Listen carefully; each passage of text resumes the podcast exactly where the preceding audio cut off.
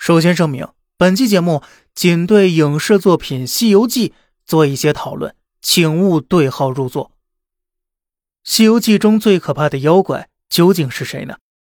你以为是狮驼岭三魔吗？老大青狮，一口獠牙可喝退十万天兵；老二白象，玉鼻似蛟龙，鼻子一卷，即便是铁背铜身，也要魂飞魄散；老三金翅大鹏，翅膀一扇九万里。结果一听主人声音呢，就要乖乖的变成一只宠物了。你以为是牛魔王吗？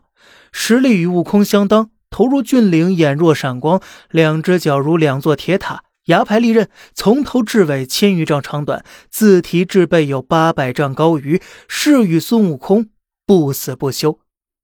然后呢，他面对诸天神佛的层层围攻，愿皈依佛门。你以为是凭借一张口吊打孙悟空四人的九灵元圣吗？九个头颅绝顶神通，道行深不可测。然而被收服之后呢，小小尸奴都可对他随意殴打，不敢动弹。其实呢，很多人都被电视剧骗了。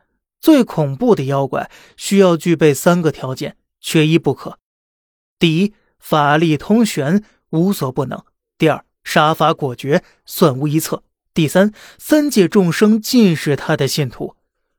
灵山脚下，狮驼岭一国百姓被吃干抹净，他坐视不管。西游路上，妖魔横行，他反而派遣更多亲信下凡，祸害人间。